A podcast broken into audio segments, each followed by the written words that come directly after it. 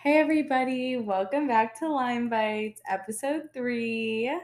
You already know who we are. or at least I hope you do. so, today we are going to talk a little bit about friendships and family relationships and how those have had their ups and downs over the years with having Lyme disease, and then a little bit about what people can do to help support their friends and family who may have recently gotten the diagnosis or have been dealing with it for a while because I think it's important to know like from people who have gone through it what is really helpful and what's not so helpful to hear. Yeah, because you would have no idea unless you hear from someone who is going through it. Exactly. And a lot of times people have good intention, but it doesn't really It doesn't really read. Yeah, it doesn't go over well when they try and, you know, give advice or something like that. Yeah, some attempts at connecting are more successful than others, so we can help you kind of weed out yeah navigate that journey but Uh-huh. first i'm a little curious morgan about Are you, Isabella?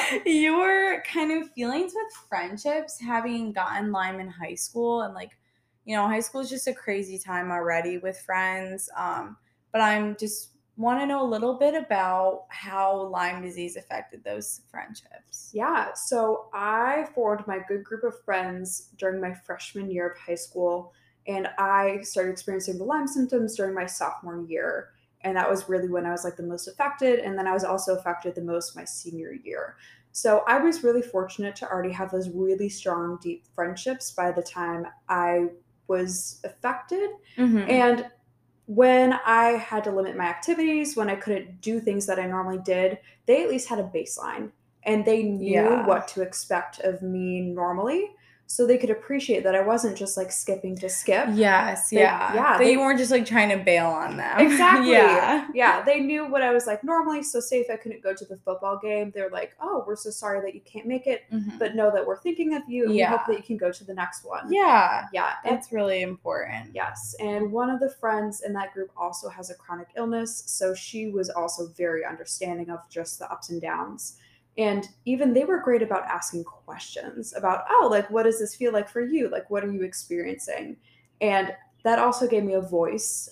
Yeah, I that actually makes me really happy to hear because I feel like a lot of times people just like kind of like throw at you like the cliche like things and are like, hope you feel Mhm. better thingy, which are like great. You still should say that to people, Uh-huh. but wanting to actively learn more about what's going on Mhm. and what Lyme disease is and like actually making an effort to understand you, I feel like is like a whole nother level of friendship. Yeah, and even they just got to a point where they knew like my lows and when I kind of got past them, they were happy and excited for that, but they were still understanding if I like had another setback. Mm-hmm. Like for example, this was actually recently, but I went to Chicago with some of my friends and I didn't know this, but one of them planned out a little route through Maggie Daley Park with benches nearby.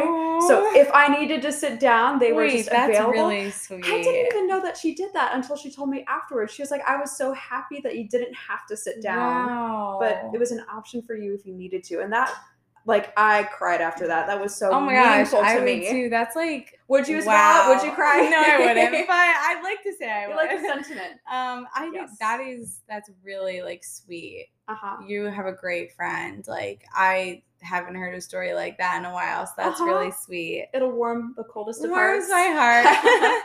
yeah. um, I don't know if you felt this way, but like Snapchat memories were a really hard like obstacle for me to get Yeah. over when it came to missing out and stuff. Like in high school, I don't know. And maybe it's not as big a deal anymore to me, but seeing my friends like send in our group chat all the time of like, remember when we did this? Remember when we did this? Like, and of course I want them to be happy, but I'm that not in the was really hard for me to like get through for a while and like be like it's okay like you weren't there but like look at all the other things that you got to do with them later on but there was a big chunk of time like freshman and sophomore year of high school where i was never at anything and like people would be like oh like isabel where were you in the picture? And i'm like ah, like i was probably at home like Uh-huh. sick. So like it's not that big of a deal it's not that deep but to somebody who's like just trying to navigate different friendships and then having all these discussions about all the fun times people had like it makes it a little harder to like mentally be like healing in your lyme journey i feel like. I don't know if you felt that way. You kind of read my mind. That was something that I struggled with this year was not being in pictures. Mhm. Like some people that I knew first semester, they took group pictures, Yeah. but they would take the group pictures at the events. Yeah. And, And- that's hard and I- couldn't go. Yeah, no, I was going back through my pictures from first semester when I was still Mhm. limited by what I could do, and I was like, oh, I have no pictures with Yeah. these people, which is really bizarre, and it made me feel sad because I felt like I was missing out on so much. But Yeah. And for a while I was like, I'm just gonna delete Snapchat. Like that might be part of it. that was an interesting solution. yeah, it's like no, that doesn't change the fact that I wasn't there though, and that's changed a little bit as time has gone on because I've been able to do more. But for a long Mhm. time, I had a little grudge against Snapchat memories. I was like, this is ridiculous. yeah, but other than that, how were your high school friendships? you know, I don't think that my high school friendships were as affected as middle school because Mhm. I was in a different friend group in middle school and we were younger. And it, like it's so so different being sick when you're that young because nobody gets it like at all. And they shouldn't. Nobody should have to understand that. And i just feel like there were like big things that happened that i always like in middle school like great america and like different field trips that seem so dumb like looking back at it now but when you're in sixth grade you feel like you should be able to do that and other kids don't understand like why you can't be there like i got a lot of like comments about how like it seemed like i was faking stuff and trying to get attention because it didn't make sense that a sixth grader would like every other week have a different like injury like i didn't i wasn't actually injured i just had this pain that didn't make any sense you know You were the boot girl. yeah, I literally that was my nickname. Uh-huh. Like everybody knew who I was, and not for good reasons. it was because I was always in the library during PE class Uh-huh. because I had to skip out on so many of them. But I feel like that was the hardest time with friendships. And then as I've gone on, like I have a lot closer friends now who have done a great job of just like being understanding and, you know, trying to like find different things that I could still be a part of. Whether even if I couldn't go to like a I don't know, like some adventurous activity because I wasn't feeling good. They'd be like, okay, well, after that, let's have a movie night, you know? So, like, they really did a good job of trying to balance out things for me, which is nice. Yeah, and that sounds very mature of them. It- yeah. that balance. Definitely. And I don't know if you felt this way, but I actually struggle more with like my own guilt as a friend than I think the way other people made me feel. Like, my friends did a great job of supporting me, but I felt like I was a bad friend because I was always having to say no to things. Oh, absolutely. You know, and I was like- like, are they not going to see me as a friend anymore if I keep saying Yeah. no? because I feel like people repeat to you all the time, like, you know, try and always like reconnect with those friends that like you don't get to see often because being in person is most important. Those interactions are most important. And I'm thinking to myself, I don't have those because half the time I'm having to miss out. And like there were things like birthdays and like meaningful times in my friends' lives that I didn't get to be a part of. And I instead of being like, oh, they should feel bad for me. I'm like, I like I'm a horrible friend. Like I would understand if they felt bad and didn't like me, you know. Yeah, And even jumping forward to college, the act of making new friends, all the Yeah. YouTube videos are like, put yourself out there, Yeah, join all the yeah. clubs. join the sororities, join the oh, clubs, Oh, volunteer. But that's hard to do when you're limited in your energy. yeah. When you're tired, like you don't want to do anything. Like you don't want to sometimes it's hard to get out of bed. You're not trying to be like in seven different clubs and events. Like that's just not in your mind. It's not feasible, but I definitely felt the guilt because I was like, if I'm not making these deep lasting friendships, then it's my fault. Like Mhm. it's my inability to do this that is causing me to not have these friends. Yeah, and that right there, like, just I guess it makes you doubt yourself because you're like, how did I get to this point where like I'm having to pick and choose like what I get to do and who I get to see and like Mhm. there would be times I'd be like, oh, I pushed myself too much this weekend, like because I did two things, yes, and it was like, okay, next weekend you can't do that, but Uh-huh. like that's not like a happy way to live your life, you know? Yeah. Or even I remember times when I would have like three events on my calendar and I would have to pick one of the three. Mhm. And sometimes I'd make it through like half of that and then I just have to be done because I hit my limit. And when I say limit, I should probably describe what that means more because Yeah. people are like, what does that mean? I would just get extremely, and it's not like sleepy tired. I call it Mhm. like dead tired. Yeah. Like I'm so exhausted. I need to lay down within the next five minutes. Or else Yeah. I'm gonna like collapse on the ground. Yeah, like you it's exhaustion, but it's all the time. And then Mhm. it's the mental exhaustion too, like from putting up with whatever symptoms you pushed aside while you were Mhm. out with your friends. Absolutely. You know. and even maintaining those friendships is a lot of mental effort because like responding to the hey are you going to be here tonight text Yeah.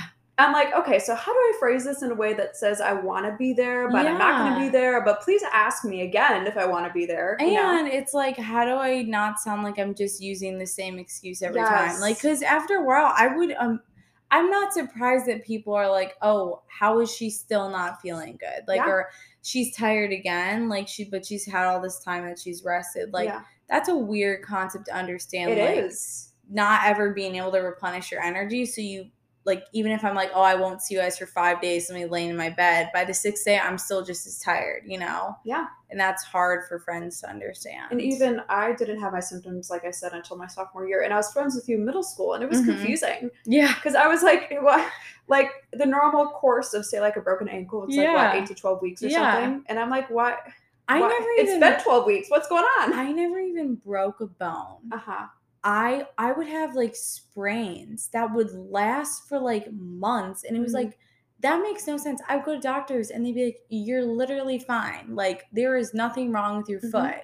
But then they would try and come with these like magical discoveries, like what could be wrong? So all my classmates were like, What the heck? Like this girl, like she has no actual injury. Like all those like TikToks that are about like the girls who would wear the knee brace for attention. I'm like, okay, way to call me ah. out. Like that's all people thought of me.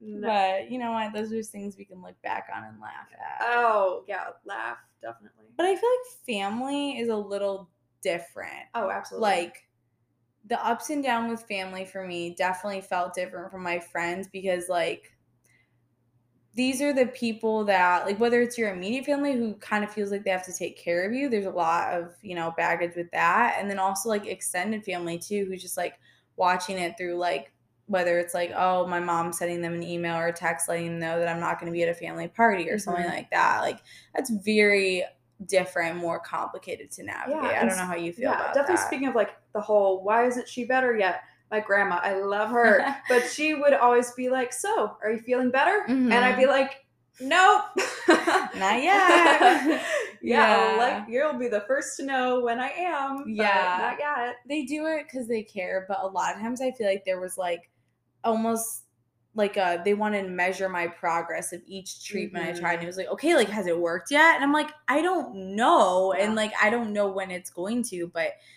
you know because your family cares about you they want to see you get better so they're Mhm. they feel like if they keep asking eventually you're gonna tell them i'm doing great like thank you Yeah. and that's not always the case but can you speak to your support system then, like especially in your family? Yeah, I mean, like, obviously this happened in middle school, so I was already relying a lot on my parents to take care of me. Mhm. And my mom stopped working, like, she was a PT, and she stopped doing that because she knew she needed to take care of me and do things like that. I didn't know that that was the reason.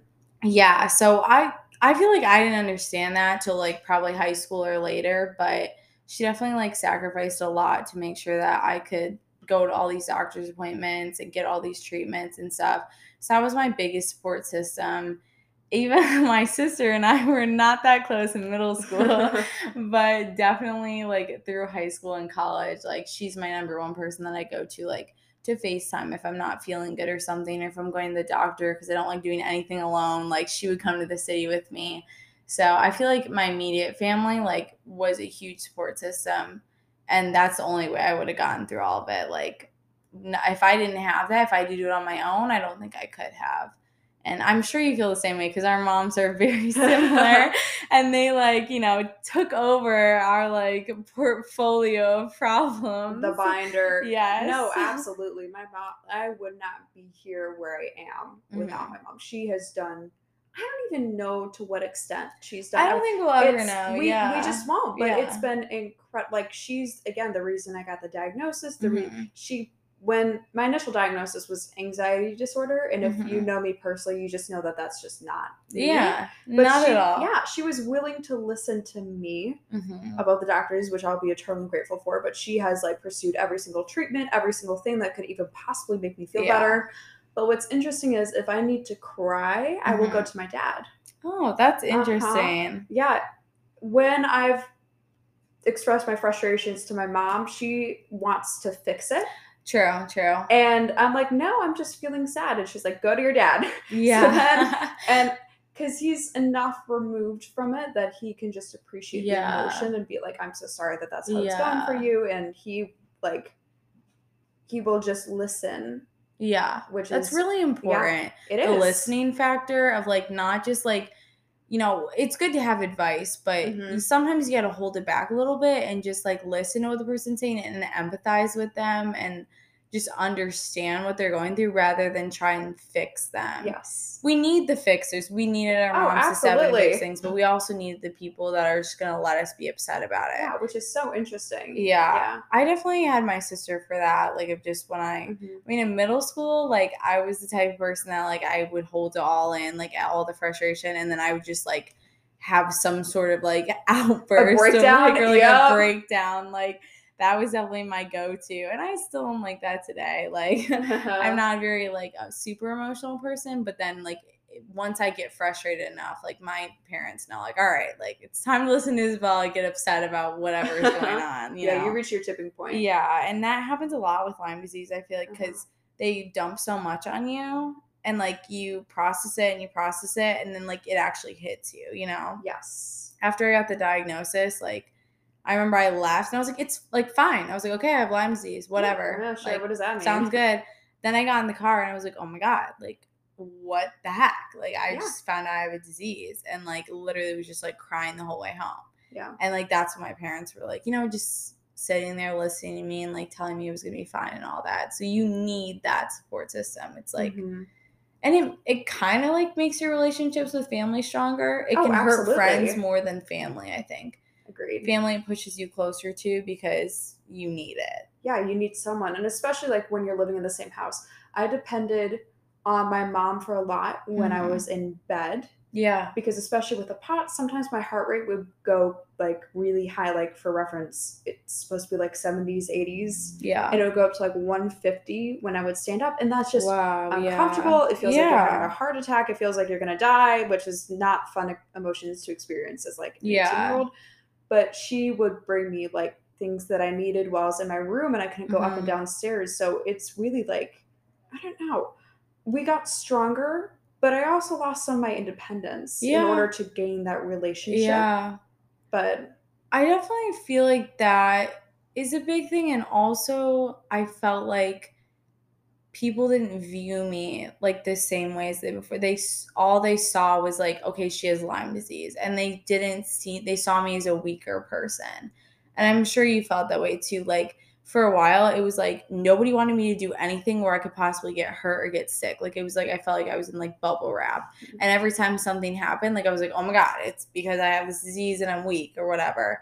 And that can be really like hard to like process that that's how people view you now. yeah. And that's in that sense makes you a little further away from your friends and family, you know? Actually, I had kind of a different experience since I got the Lyme diagnosis so much later than you. Mhm. or I should say, I got the Lyme diagnosis the fall after my senior year, Mhm. and I'd had the POTS diagnosis since my sophomore year. Yeah. So, if anything, I was blaming stuff on the POTS for a really long time. True. Yeah. And the Lyme was more of like a way out.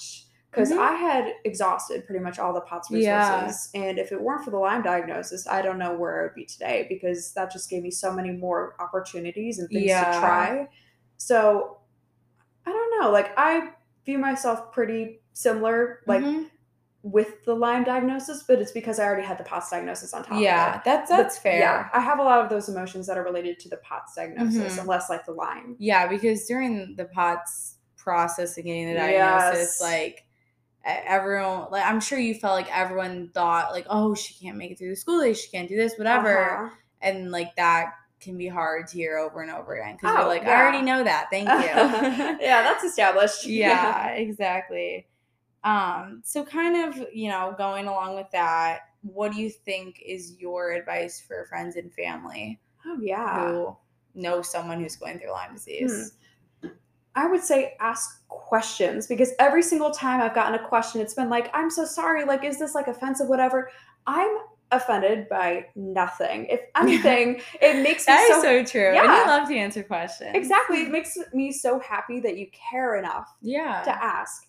And even when they use that information and it impacts like a decision that they make in the future, makes me extra happy. Mhm. Like, oh, who was I talking to about something? But I drink a lot of liquid IVs Mhm. in order to just keep my blood pressure up because I have low blood pressure and POTS and that And all mix that fun all that stuff. fun Yeah. stuff, even just hydration.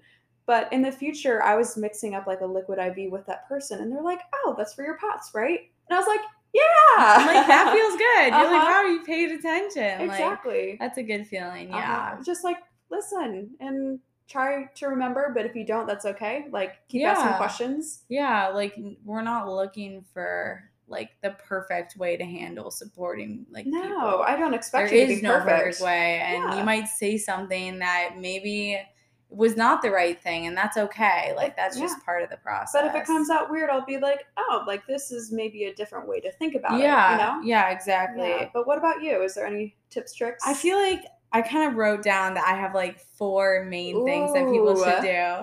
And so the first one is always check in, like Mhm.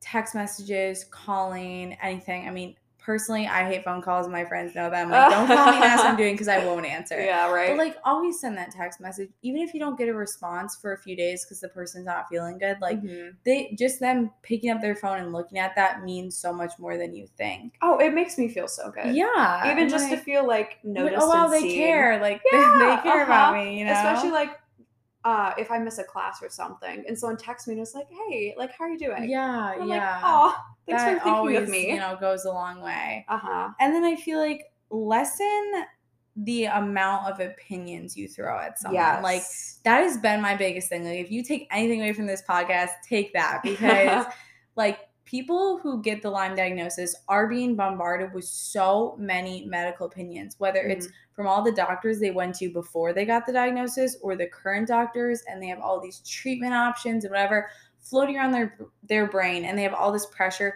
the last thing they need is for you to come in and be like what about this? What about this? What about, why didn't that work this? Mhm. and like again i'm sure it's always with good intention because you want to help the person you want to get them the treatment that cures them or may, even though that's not possible like, you know what? Some people hope for the best. Yeah, sure. and you know that's not really what they need they need a friend and a supporter they don't need another, Another doctor. Oh, I've know, seen too many doctors at this point. No more. Like, yeah i'm not looking and i certainly don't want it to be a friend or family you know i'd like to keep it out of that circle Uh-huh. And even I'm sure I've tried the five things that you can come up with at this point already. It's been kind of a long journey. exactly yeah. yeah and then third always invite people to things even if you know we kind of talked about this even if Uh-huh. you know i'm going to say no every time it still makes a huge difference that you were like hey do you want to come Yes. do you want to go here? Do you want to, you know, go hiking? Even if you're like, she's definitely not going to say yes to that. But like, at least you cared enough to ask, you know? Yeah, and don't think that it's gonna hurt my feelings if I say no. Please ask me. It makes me feel nice to be included. Yeah. Like, it, I'm not going to look at it and be like, I can't believe that they asked me to do this, even though they That's know so I'm tired. So inconsiderate. Yeah. No, absolutely I'm not. like, wow, at least they like wanted to see if I could come and they wanted Yeah. me there, you Uh-huh. know? And the last thing I feel like is super important don't try to relate if you can't. And like, I don't mean this in a mean way, but um, if you, you know, if someone comes to you and they're like talking about how like they've been really tired, exhausted, all this, like, don't be like, oh yeah, like I'm tired too. I had to wake up early. Like, those aren't really equal, you know? And Mhm. like, you can share experiences you've had of like struggles and and that's great, but like, make sure they're meaningful and that they'll actually make the person feel better and not make them feel like you're trying to one up them, you know? Yes, I think the one upping is big. It's one thing to be like, I'm sorry that you're having this experience. Like, I know how hard it is to be exhausted. Yeah. It's another thing to be like, my exhaustion is more than your exhaustion. Yeah. I'd be like, really? Because I have this. Like, if this Yeah. isn't a Uh, game, we're not trying to be like who has it worse, you Uh-huh. know. So I would say that's really important. Yeah. And then I already told Morgan I was going to do this, but I was actually going through my dresser drawer before we filmed this and I found like a huge stack of these letters, which you can't see because it's just an audio. I see them. It's a big But stack. Morgan sees them, and um, it was like from people in middle school when I first got the diagnosis of Lyme, and I was really sick, and I just like wasn't at anything. And a bunch of people that I'm friends with like got together, and then also like brought in their friends and family, and all wrote me these letters that were encouraging. And some people like I barely even talked to, or like we had a very surface level friendship, but like it meant so much. Like it was just like some people wrote an actual letter and some people just like signed their name or like feel better soon like and that goes a long way like okay that was years ago you know almost 10 years ago and i'm sitting here now and i still have the letters. Like that's how important that was to me and like i go back and read them. Like i'm not even gonna lie. Like my aunt wrote me a letter when i first got um, lyme disease. I think it was like a few months after i really wasn't feeling good but some things had gotten better and she just wrote me this encouraging letter and got me flowers. And like I go back every time I'm having like a bad like flare up, I go back and I read it, you know? Yeah and don't feel the need to write a whole letter. Oh my gosh, just be like a little note. But just like a little like I'm, I'm thinking of you. Haha. Wow, that is really cliche, honestly. So I hated saying that. Yeah. But you know, it works. Some people like it. oh, Uh, I love it. Morgan wants a Give me- get well soon Yeah, card, you know. give me all the notes. like that. Uh huh. But those are just easy things I feel like that anyone can do. And even if you feel like you don't know the person that well, like think of something they might like, you know, get them a candle, get them a little face mask, something where that shows, like, okay, I know you're not able to leave your house, you're not able to do this, but I'm going to try and reach out Yeah. to you. Or even if you know their love language, take advantage of that. there we go. That's Yeah. a good one. Uh-huh. So, you know, we're just trying to bring some good advice because we know it can be like awkward also to like Oh, watch yeah. from the outside. And, and you don't want to feel do. like you're like somehow doing something wrong. Yeah, exactly. Like I have to say, I give a lot of credit to people who have stepped up and like supported me. Like that is not easy because it just feels weird and you're always scared to do something wrong. Mhm. So don't feel bad if you feel that way. Yeah, absolutely. And just try your best and know that we appreciate the effort, if nothing else. Yeah, and the people who do have Lyme disease, we hope that you receive something after this podcast. Yes. Uh, we hope we get lots of letters and presents. Lots and lots of gifts. so thanks for listening again. Um, we really hope this was a helpful podcast for everyone, not just people with Lyme disease. Mhm. And we hope to keep talking about more topics that maybe are a little more vulnerable or who knows what we'll do. But if you have anything you want to hear about specifically, Let us know. Always let us know. Reach out on our Instagram, Lyme Bites 2023. And we'll see you next time. Yeah, thanks for tuning in. Bye.